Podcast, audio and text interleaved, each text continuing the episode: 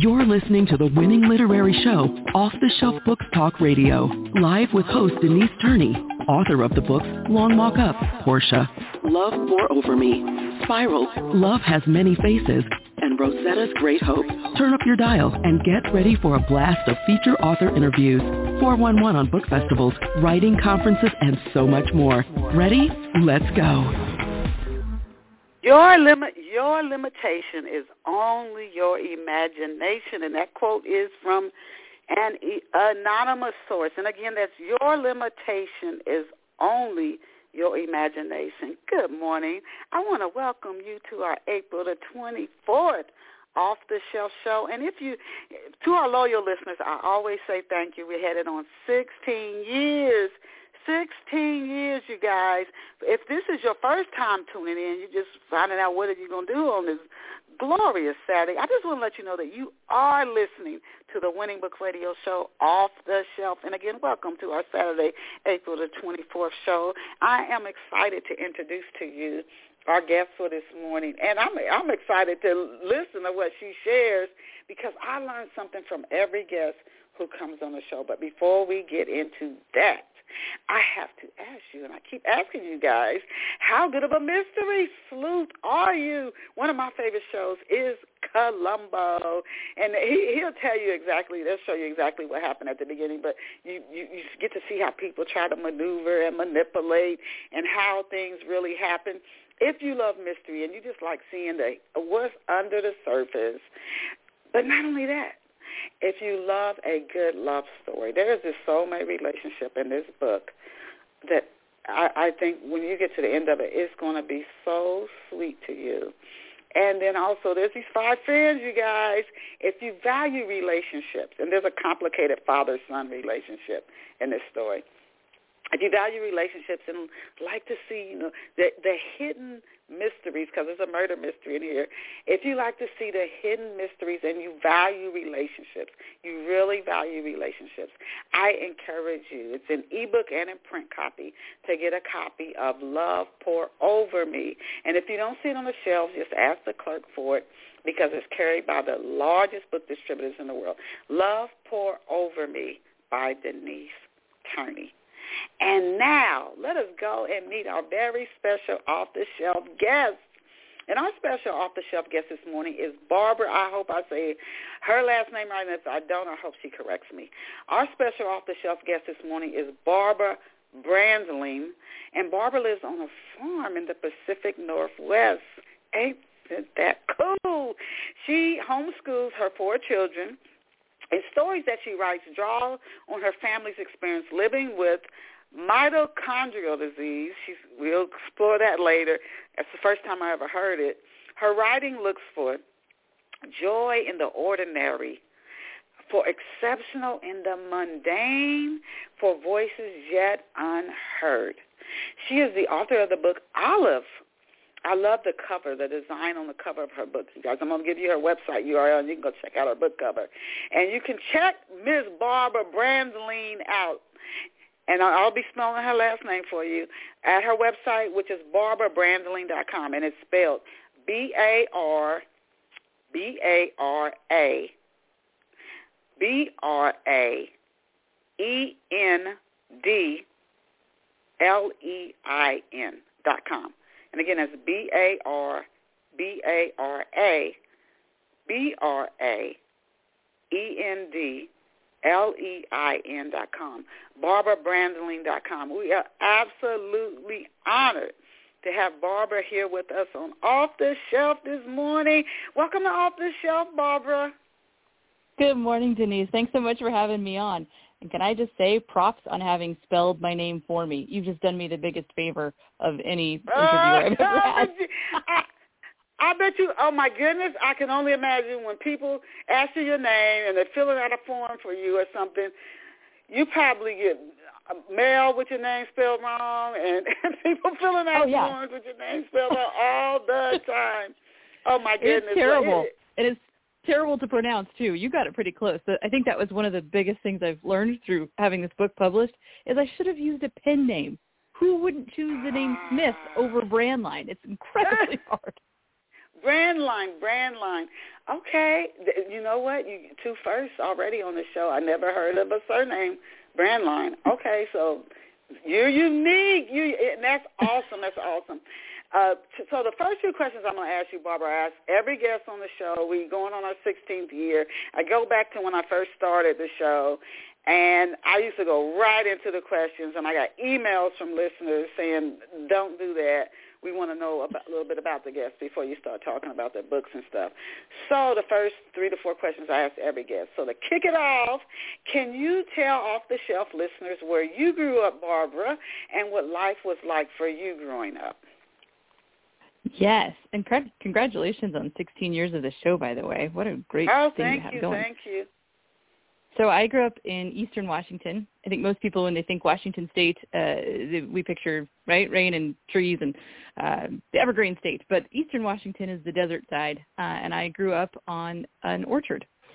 My my dad was a farmer, and uh, it's funny that that's kind of where I've ended up now. My I was homeschooled for a good chunk of my upbringing. Um, I grew up in a house of imagination and a house of reading and storytelling, and um, that's pretty. Yes, it's how I have lived my life and how I've raised my own kids now. That uh, is always a story to find. So yeah, I have two siblings, and um, I'm still very so close you grew to. up. On... No, go ahead.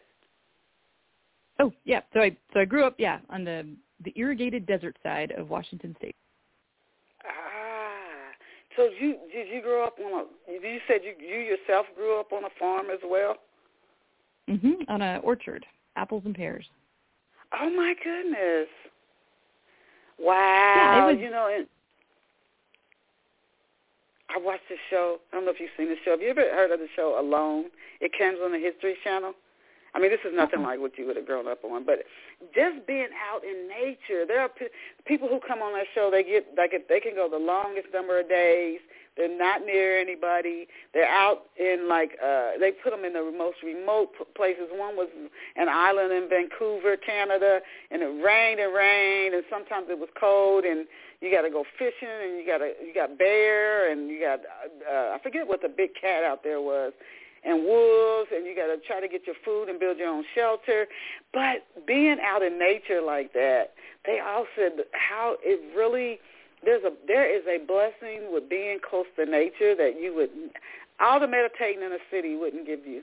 It, it just so when you t- talk about growing up like in farm living, you're out there near nature, and I just think that is there's blessings in that environment you won't get if you live in a city. And there's probably things in the city you wouldn't get if you live in the country as well. But that's just yeah, it's probably true. Yeah, no, I I loved growing up out in the country, and most of my life has been spent that way. It wasn't until about a year ago that we actually moved to Western Washington, kind of in the Seattle area. And uh, if I had to choose between being put on an island where I have to fight off bears and learn how to fish versus being put into a city, uh, I I would choose the bears I'm finding city living to like you know the cars never stop. They just keep going constantly out the window. It's, yeah, yeah, that's the thing. That's the thing with. And then I, I've I've had met people who don't. They don't watch any television, none, ever. They and some people just don't do social media. I have relatives who don't never go on social media. Everybody chooses, I guess, the lifestyle that they want to have, and we don't all live the same lifestyle. Now, when you were a, a little a girl, Barbara, what did you want to be when you grew up? When you were a kid, what did you say? When I grew up, I want to be. Hmm. For well, that's funny. For a while, uh, a writer. I pictured myself being a journalist, and then there was a stint of a few years that I was really convinced that I was going to run track in the Olympics, and I. It's really, I never actually ran track, and I'm not terribly good at running, and I wasn't terribly good at running as a kid. But for some reason, in my mind, that was the thing I was going to be. Um, what I ended up doing as I got older, I realized, you know, it's funny as you grow up, the things that you picture yourself doing and the things that you realize that you're actually gifted at. I I actually became a jazz pianist, uh, and that was wow! The, oh my goodness! it was the career that I had before uh, before I had kids, and uh, yeah, so somewhat wildly off of what I pictured. Um, definitely not an Olympic athlete, but uh, yeah, oh my that's, God, I, I love jazz. All that is so fascinating. I loved so it. You... It was a very fun, like, yeah, very fun living. did you travel? Did you play? Did you do live like live concerts and? Yeah, uh, I did. Um, did a lot of. Uh, as a piano player, okay, uh, you do a lot of sonic wallpaper. Is what I, what, what it's pretty how I think of it. Uh, you know, you're playing at people's wedding receptions and gatherings where you're the ambiance music in the back, and um, so I did a lot of solo piano gigs. I did uh, had bands that I would play with. Did some traveling, um, mostly Washington State, but uh, yeah, it was just a great experience. And I think actually it's funny getting to talk to you now. Radio reminds me the most of that life. There's something about what you do on a podcast, what you do on the radio, that I just feel like it activates the same part of the brain that jazz improv does. And so it's a very, very happy spot to be for me. Oh wow, you just really amazed me. Who or what inspired you? You said you thought you wanted to be a journalist. Who or what inspired you to pursue writing? What birthed that passion in you?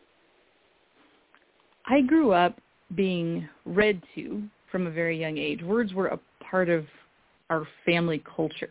Um, my mom read to us, and I started reading myself at a young age. And so I think uh, the idea of storytelling was woven into my existence from a young age.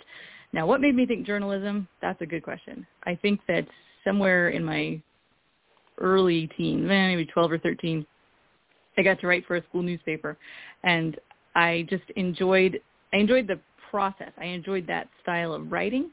Um, I don't think that I actually understood very well what journalism per se would look like. That it actually had very little to do with the writing that I was attached to.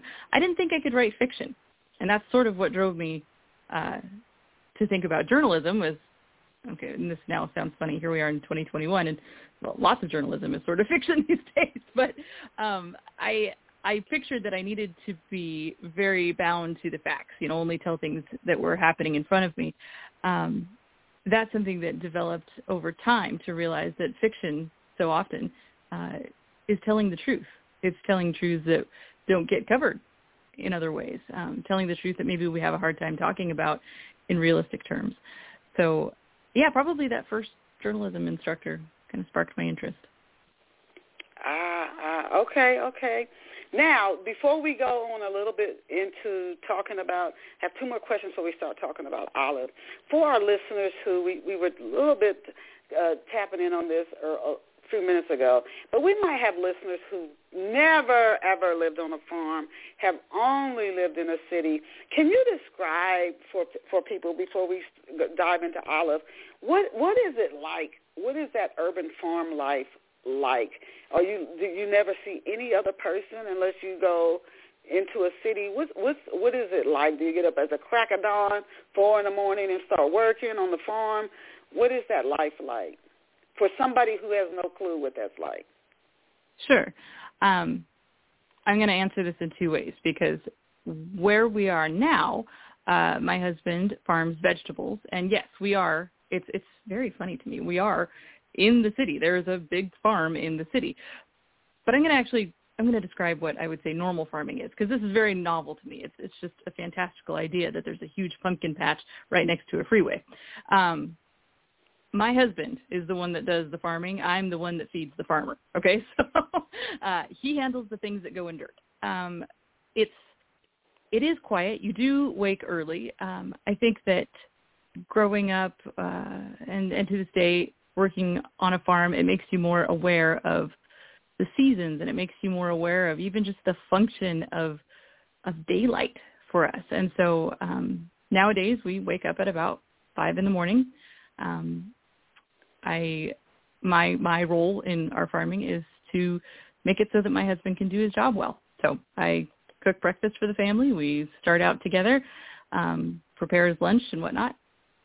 If you're actually not in a city and you're out on a farm, uh, there is a moment in the morning when it's very quiet, and then there's a moment when all the tractors start. And most of the day, you will hear kind of the rumble of machinery and uh, the sound of people talking it's uh, there's defined hours. I imagine if I think about farm living, it's like you're starting your day at the quietest, at the most peaceful. You can hear birds, you can hear frogs, you can hear, you know, neighbor dogs. And then as, you know, when work begins, you kick into activity and you can sort of feel throughout the day when there are breaks taken because it gets quiet again and when the work kicks up again. And depending on where you are in the year, you know, during harvest, those work hours are longer and they come in at the end of the day with the best sort of fatigue, the sort that you have done something, right? You have created, you have nurtured, you have you get to the end and when you put your feet up, it's it's rest like I can't even describe because you have exerted um, so I feel like uh, that's probably my best way to describe life out in the country on a farm is that there is a rhythm of work and rest that you have to keep. There's no, uh, you can't be working in the middle of the night. It's dark. You actually have to be able to see the fruit. Okay. Um, and I feel like that instills a different rhythm of life maybe than, than in the city uh, where there is a lot that you can do at various hours of the night. Um, farming, I think, it's a pleasant rhythm to me. Wow. Do you feel more relaxed? if you've lived in the city and in a farm, do you feel more relaxed when you're out uh, living the? Because I heard farm living is is not easy. It's it's hard work, but um, do you feel more yes. relaxed? Even it though is the hard work. work. Yeah, but the pace is more for me is is I don't know if safer is the word I want. It is calmer for me to be out. Um, it's work that I understand, right? It's uh, your your relationships with people, with uh, people that you work with or for, it's easier to grasp for me. Um, I don't want to say it's less complicated.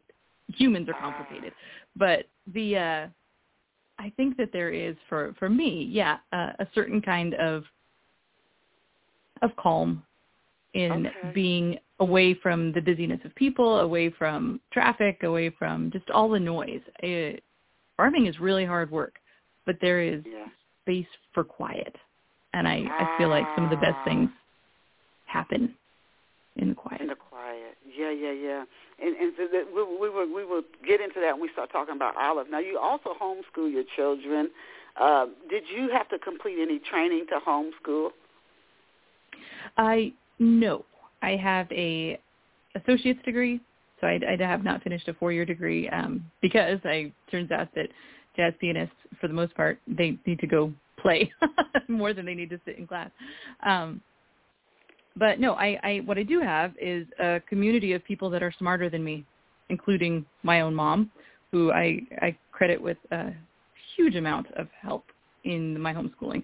Um, and I think that that's one of the one of the things that I have learned as we have gone about homeschooling is that it's the focus shifts from okay now it's school time right you're going to we think about sending our kids to school and there's a certain amount of hours in the day and there's you know hoops you jump through.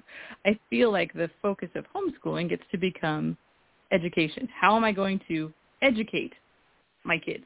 And that might not be in a traditional classroom setting. It could be uh, that we're sitting uh, learning something from a neighbor that we are uh, that our hours fit us. And I think uh, so. I don't have special training beyond beyond having to learn with and you know next to my kids every day. Okay, and then their training probably is broader in some in some aspects. You could say vice versa. In some ways, maybe not, but some ways, like you said, you're learning from different people. Uh, we used to take go on field trips when I was in school. I don't know if the kids still do that, but you could go to museums and whatnot. But it's, they, you're learning from other people who have knowledge that in an area that you might not have. So they're getting even not just one teacher, but they're getting it from a, from a broad range of people. Now we want to talk about Olive. Now I love the cover design on your book, Olive. As I was telling our listeners at the start of the show, who designed the cover? That's like a very intriguing cover. And what role did you play in put, putting that final design together? Oh, I, yeah, I wish I could take more credit, but this is all. So my my book has been published by Atmosphere Press, and um, the cover was from one of their graphic designers. They they handed me probably five possibilities, and I just I loved this one. One of the um, and I, I'm so glad you like it. One of the things that uh, comes up a lot in the book is that all of the main character, that she's good at seeing things. Um, and I love that they, I just felt like they captured that in the cover. That this is uh, this book is it's the story of the world through her eyes.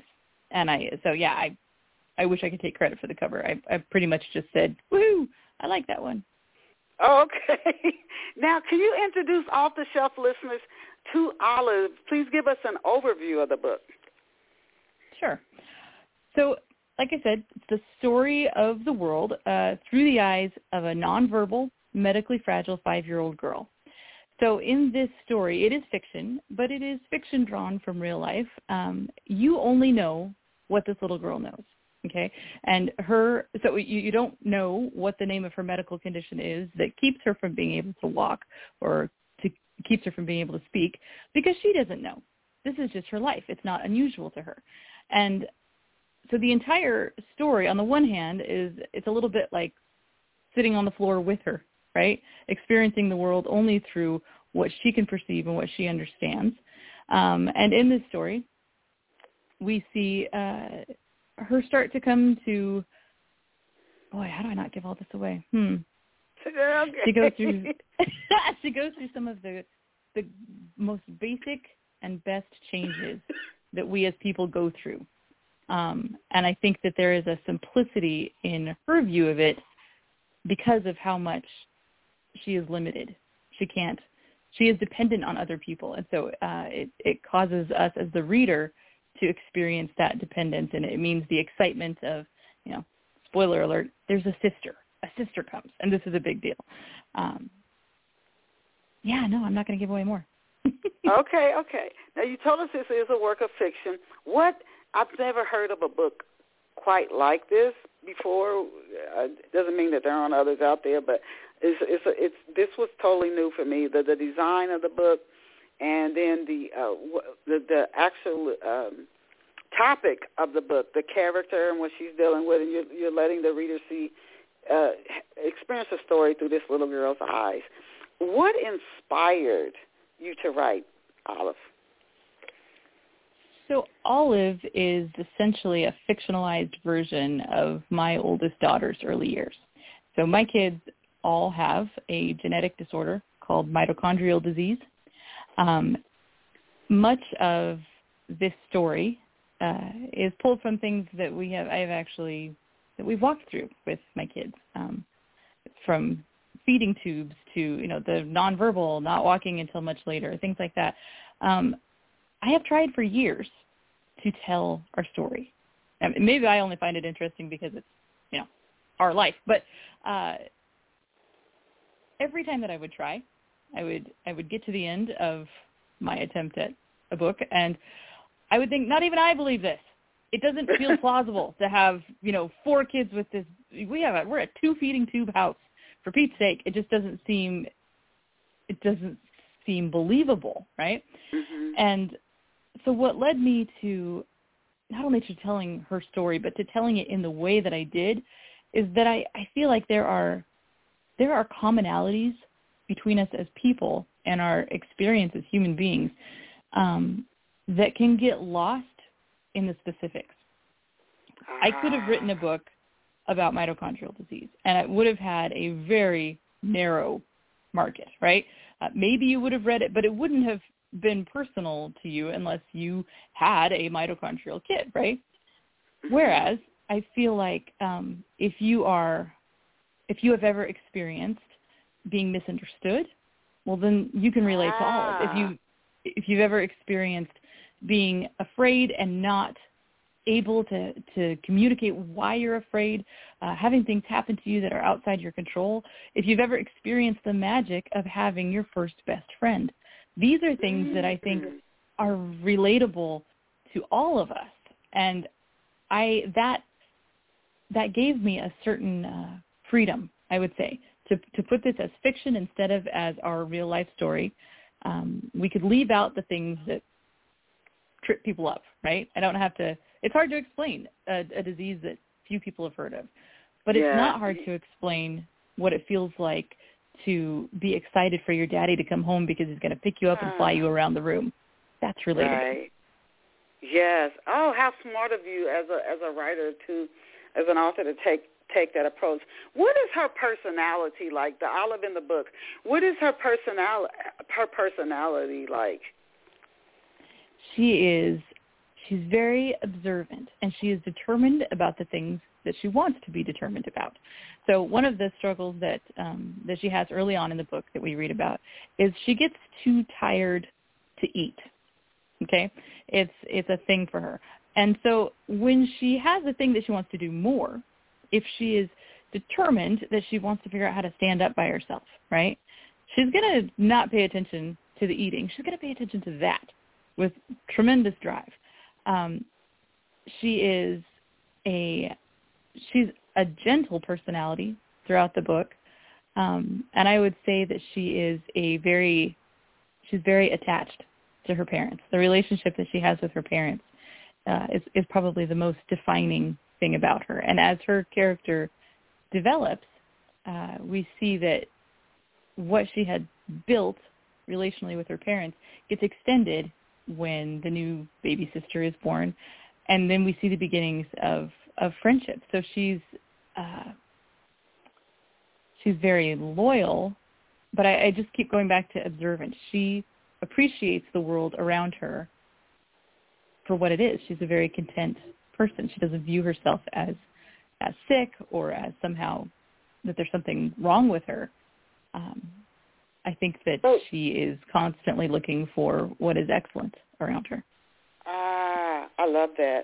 Now she's how old? She's five in the story, but it sounds like she doesn't even know that there's anything. And you you hear you hear kids say, "I didn't even know I was somehow different."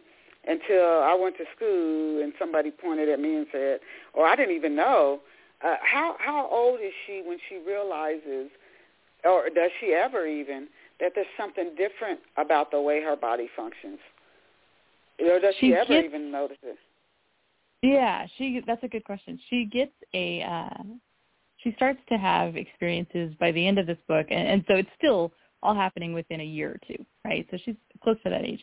And it's not so much that she realizes that she has a disease, but that she realizes that something is not even good, bad, or otherwise, but but different.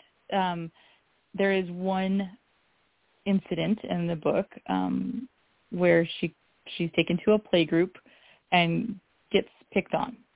Okay, just for um, for some of her inability to to get around on her own, and that is uh, it's it's a real turning point for her because she starts to realize who uh, where she is safe. So even though she gains this awareness that there is something different about her, uh, the response is, okay, I'm different than that, but I am understood somewhere. I'm understood in my home. I'm understood by my sister. I'm um, that ends up being what she does with that information. So she never in this story gets a uh, a, a firm handle on what the disease is. Um, stepping into her world, I feel like it's a little bit like a little bit like handing a camera to a toddler, right? You're going to get all these really up close pictures of carpet fibers and doorknobs and and toenails. Um, you're not necessarily seeing a picture of a house you're seeing a very focused picture of a portion of a house. And I think that that is the degree of understanding that Olive gets of her own condition, of her own um, where she fits into the world. It's an up close look at um, at the smaller things in her world. Mm, I'm already loving this, Miss Olive. Can you introduce us to Olive's mother and father? What do they do, and what are they like? So again, you're only going to know them through her eyes. So according to her eyes, uh, they're they are mommy and daddy. Her mommy uh, is pregnant at the beginning of the story. You know that her mom is home with her all day, uh, and that she experiences she experiences her mom very much being held a lot. Um, one of the one of my favorite parts in the book is when Olive is in the kitchen with her mom, and her mom will set her in the sink and they'll be doing the dishes together. And Olive is very convinced that, that she is helping, absolutely. Whatever the tasks are, you see all these little glimpses of homemaking in this story and Olive's uh, participation in it, right? Uh, a chore isn't a chore if you're doing it with mommy. It's it's an opportunity for a game, and so uh, yeah, her playing in the sink. We know that because she knows that whatever her daddy does, uh, he comes in covered in dirt, and that his pickup is always dirty. We know that uh, he is strong and flies her around the room. We know that her daddy is very funny, and so as the book proceeds and Olive is going to end up having to be hospitalized, uh, it is her daddy that can make stories out of the beeping uh, and can make something about the IV, which was so scary to her, can make it entertaining. So we can see um, in how she views her parents. She views her mom as making life a party. She views her dad as the ultimate strength and safety. Um, he takes her riding through the orchard, so we as the reader get a hint that there is farming involved. Um, but her understanding of, of what they do is very limited. Okay. Now, how does how does her grandmother, help, Olive's grandmother, help keep the story moving forward? What what's driving her grandmother? So her uh, one of the things that we find um, as the story goes on is that we know that Olive gets sick pretty easily, um, and that when she gets sick, she ends up at the hospital. And we know um, along with that that there is a new baby coming. So there is a chunk of the story where Olive gets to spend time with Grandma while they're waiting for baby to come. Um, you get to see that probably everything that she loves about her mom, her mom is imitating her grandma. Ah. Uh, ev- there is a uh, there's a continuity between these characters for for Olive because there is a safety in uh, these two women that know how to sing to you to wake you up, who always smell good, who uh, bake special things to make the house smell nice just for daddy, right? Um, and so I would say that as a as a reader, I mean, we can look at this and and say there's a generational picture here.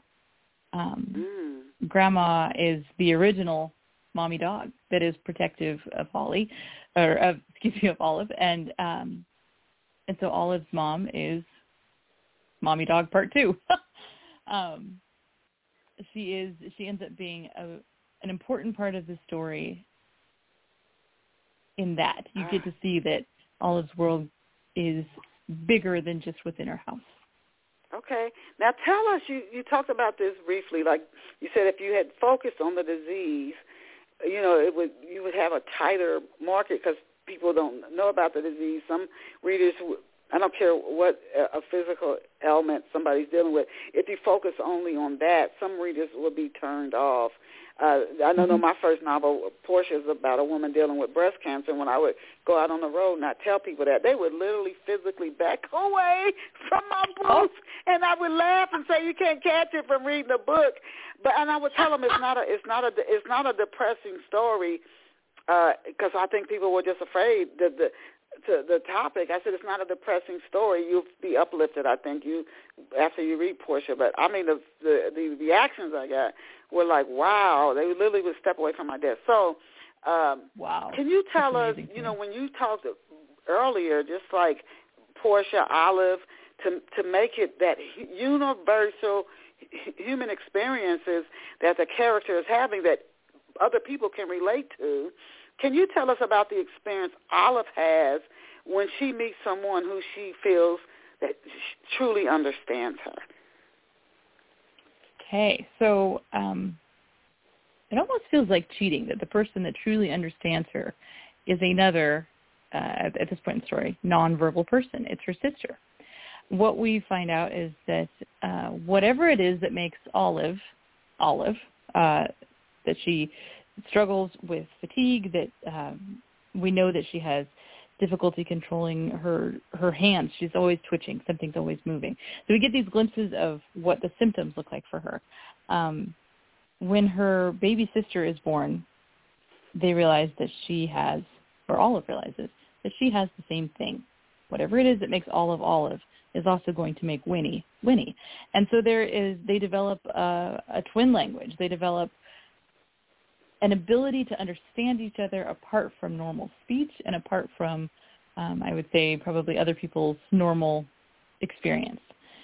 And that is the key for her to being, um, you know, you can handle, you can handle pretty much anything if you've got one person that really gets you. One person yeah. is the difference, you know, uh, be, between in life, I think, and um, that I think that that becomes a very big part of what gets her through some of the struggles. Um, you know, this book has been when uh, when I wrote it, I was not sure who I thought it was going to be for. I can only imagine. I, oh right? my goodness. The publisher decided to go ahead and market it as as young adult fiction because um, it is a shorter book and it's it's not a difficult read. Um, but I am.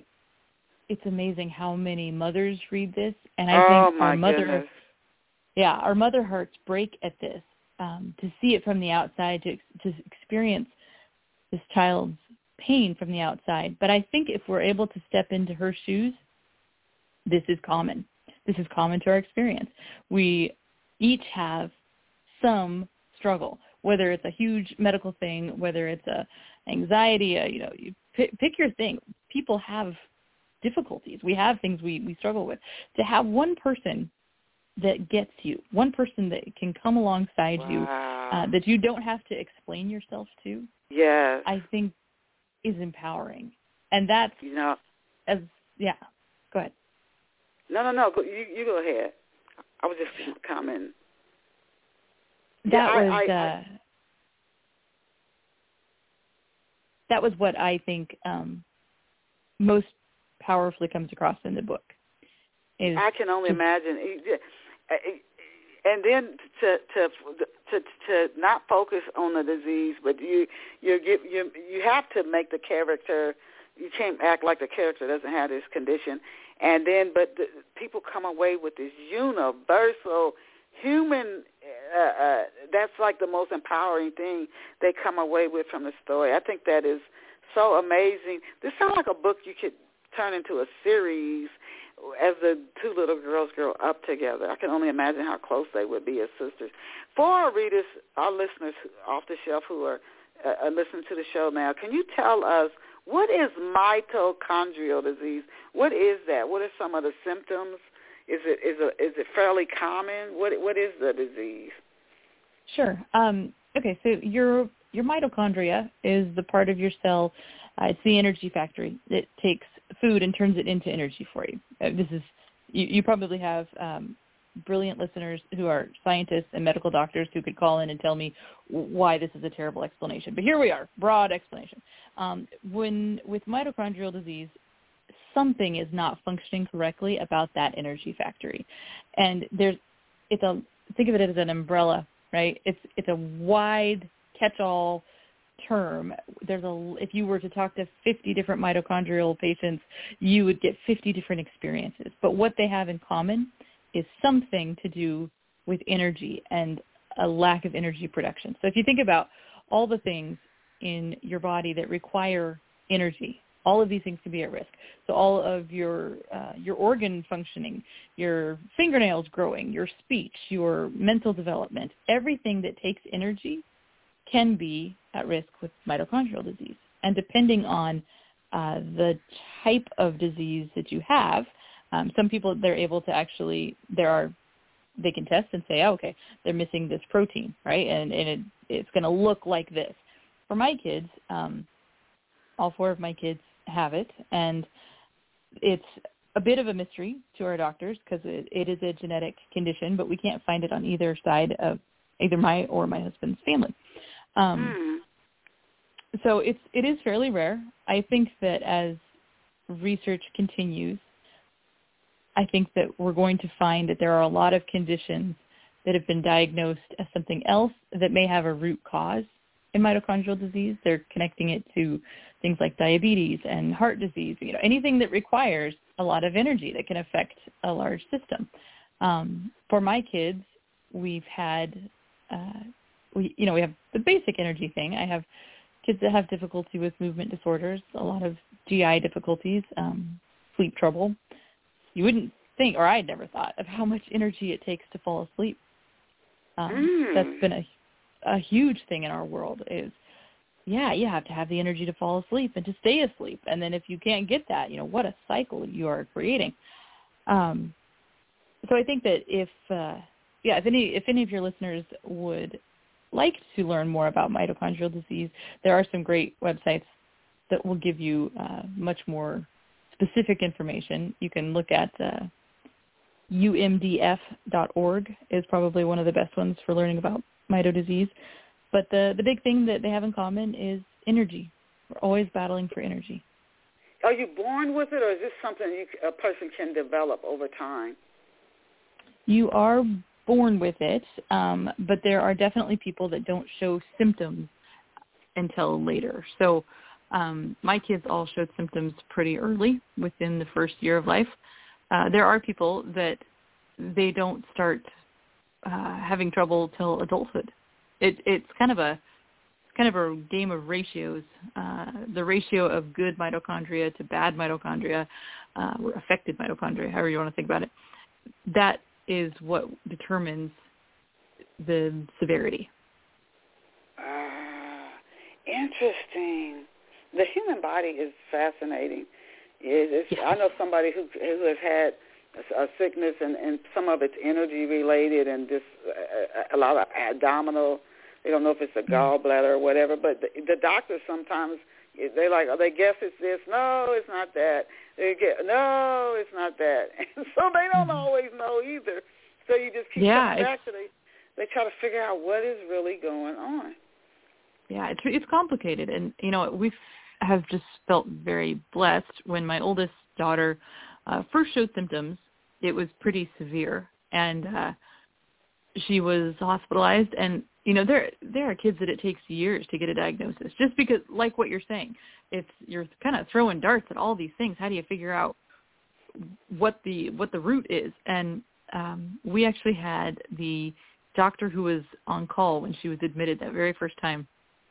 He had a he was a, a specialist in rare diseases, and she was in bad enough shape that they were actually able to do an MRI of her brain and could see these these lesions that were I, apparently just classic for mitochondrial disease.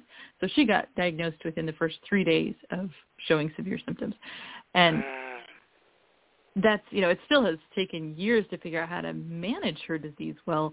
Um but my heart just goes out to you know people like your friend where it's like the diagnosis can be exhausting. It can take so long to go through all that.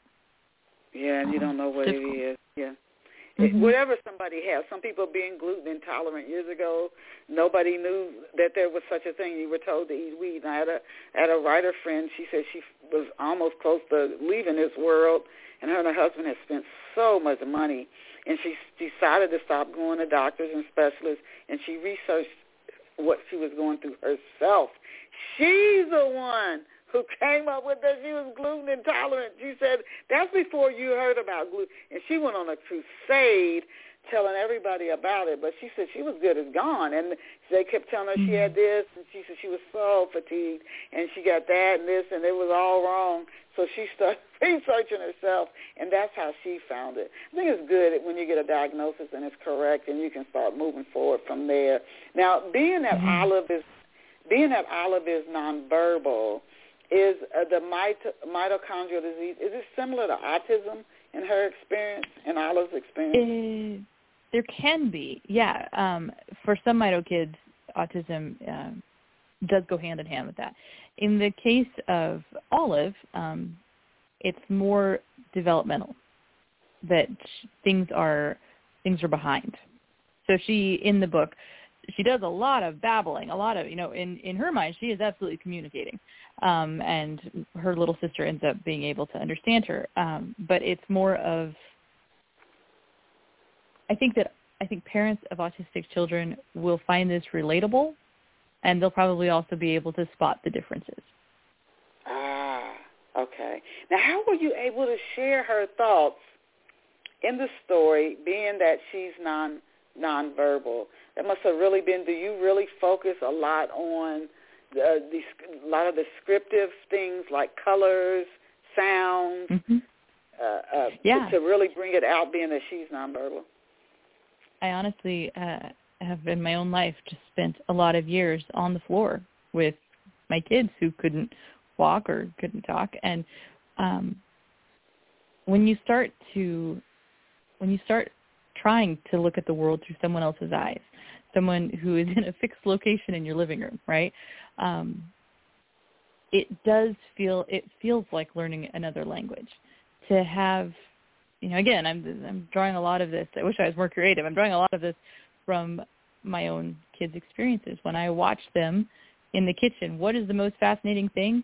A measuring cup okay? It's the sound that it makes it's the feeling of putting water in and dumping it out it's a lot of this book is very sensory i would say um, it's what does it what does it feel like to find a sunspot on the floor and to wiggle your toes in the carpet? Because that is her world. I think sometimes as we get older and maybe you know maybe in some ways we're hampered by by good health. Maybe we're hampered by the ability to get around and go where we want to and see what we want to. When your world is made smaller physically, I think that there's opportunity for your world to become bigger in what you value. Mm. So her uh, her you know it's it's told from her perspective, but you are um, these are the things that we can all seek.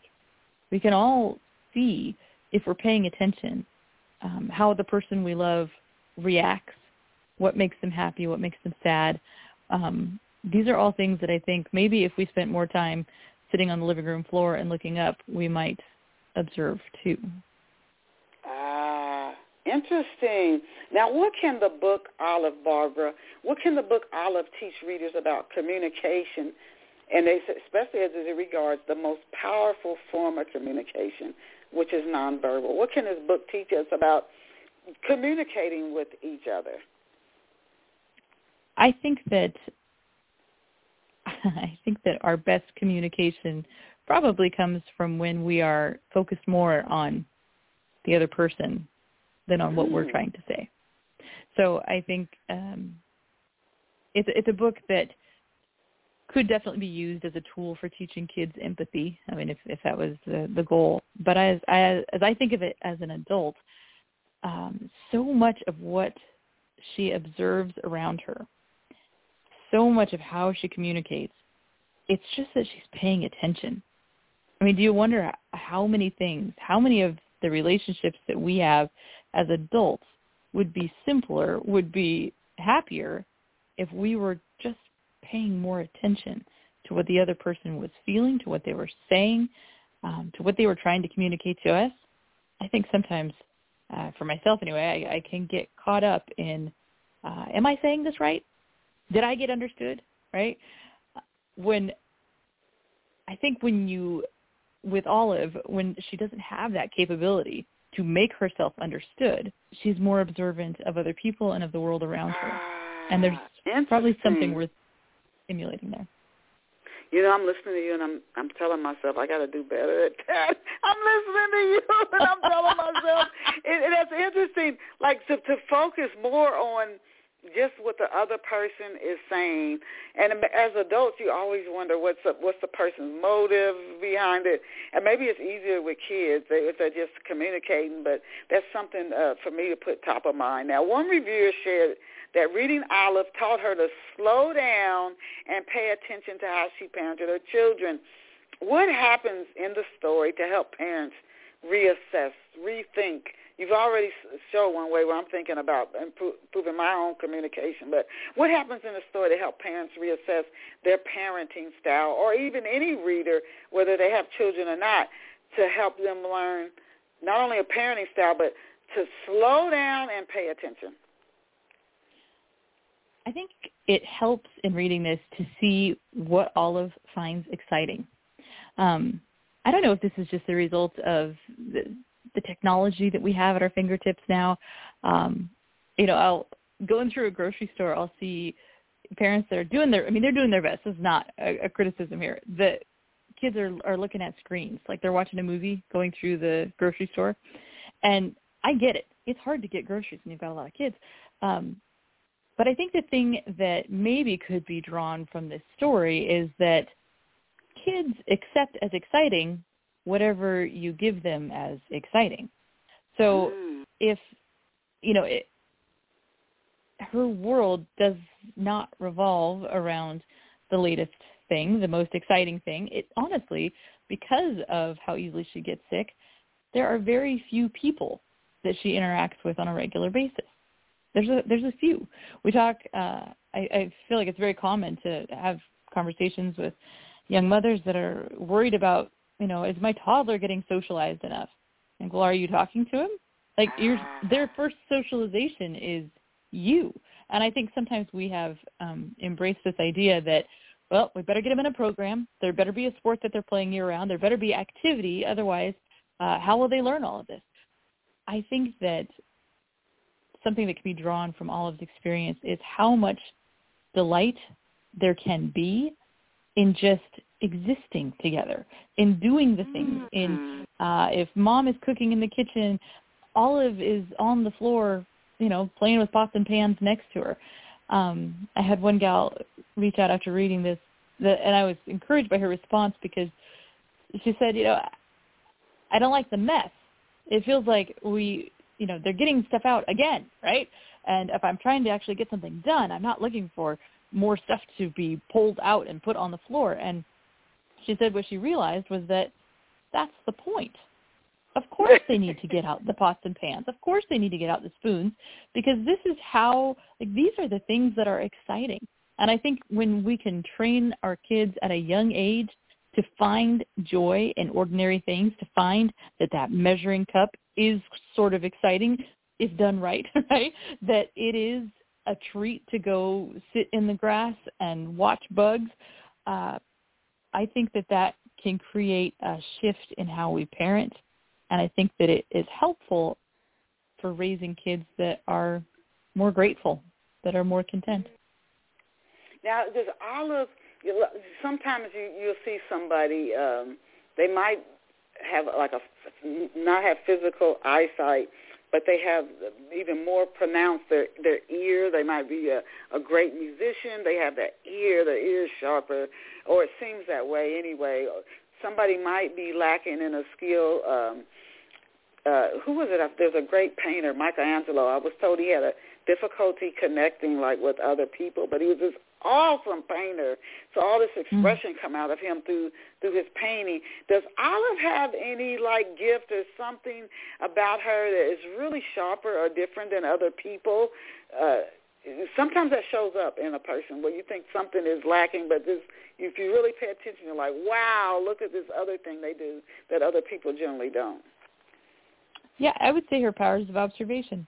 I think she just she pays more attention than other kids, maybe maybe other adults. I don't know if it's a I know what you're talking about. I don't know if it's a, a superpower per se for her in the book, but it's um I think it is probably the strongest thing about her character, just the ability to observe. And t- t- what are some other things that you've been hearing from readers about Olive? Um, What are- I uh, I had someone reach out a couple weeks ago actually, and I this might have just been the best thing I've ever been told about this book. Um, this is a, she has a newborn, okay, so she's a, a nursing mother, and uh, she said by chapter eight. I had to go and change my shirt because I was crying so hard I let down milk all over the place. And I think, oh, well that was that was an odd compliment, but I'll take it. That was a really I am surprised. Um, I guess I hadn't thought about this before writing the book, but we bring our own stories to everything we read, right? We bring our own um, our own lens, if you will. And so it's been really striking to me um, how many parents, how many moms, I should say, how many moms are reading this and then handing it to their 11 or 12 year old kids. Um, there's something, I think it's always special when you can be reading something out loud or something with your kids that you both are hooked by.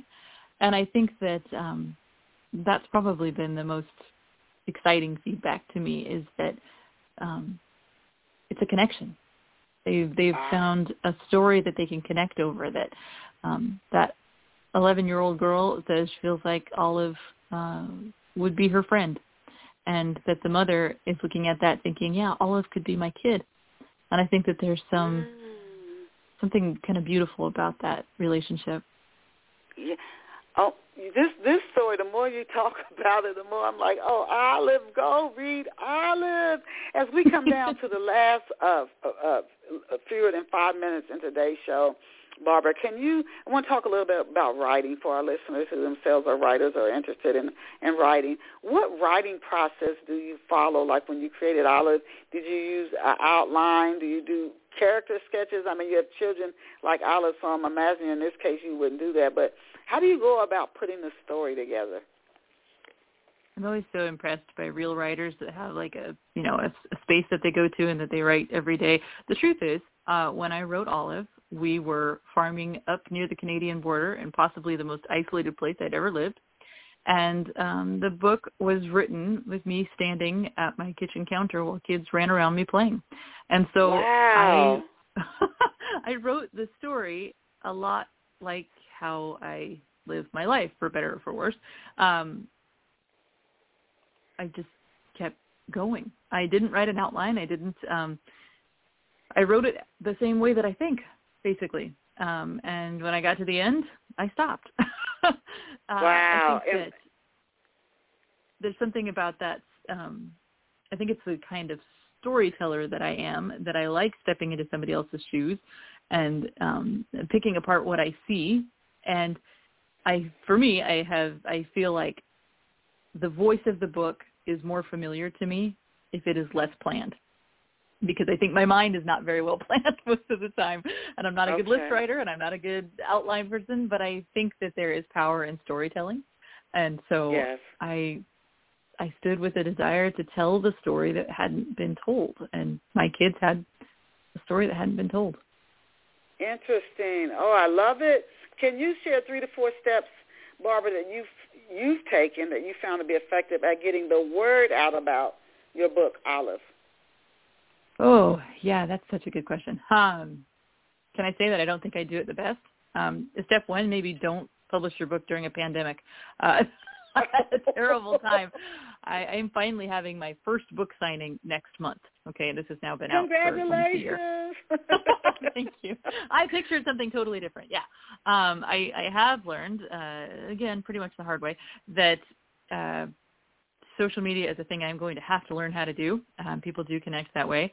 Probably my my best thing though has been doing shows like this, going on to podcasts. I uh, I actually started working with a podcast this last year called The Deciding Factor because they had me on as a guest and we just had a good time. And I realized that that um, that you know you have a story to tell, right? Everybody does. You if you have written a book, then you've got a very particular story to tell. Somebody needs to hear it. If you're willing to go on, um, you know, I've been on some really entertaining podcasts uh, that I'm pretty sure were done in someone's basement while his mom was upstairs. But you know what? Uh, it's an opportunity to practice talking about it, and maybe his mom likes the book. I don't know. Um, it's that willingness to connect with other people that I have actually found to be the most the most fun and probably the most effective for getting word out about the book is the interview that is not paid. You go on the show that is unheard of to anybody else because I'm unheard of to anybody else. It seems like we ought to be able to work together. So Ah, you know, the the theme is communication and connection. Where can Yeah. off the shelf listeners get a copy of Olive, Barbara? You can definitely uh, go onto my website, uh, which I'm so glad that you spelled for them. So yeah, barbarabraendlein.com.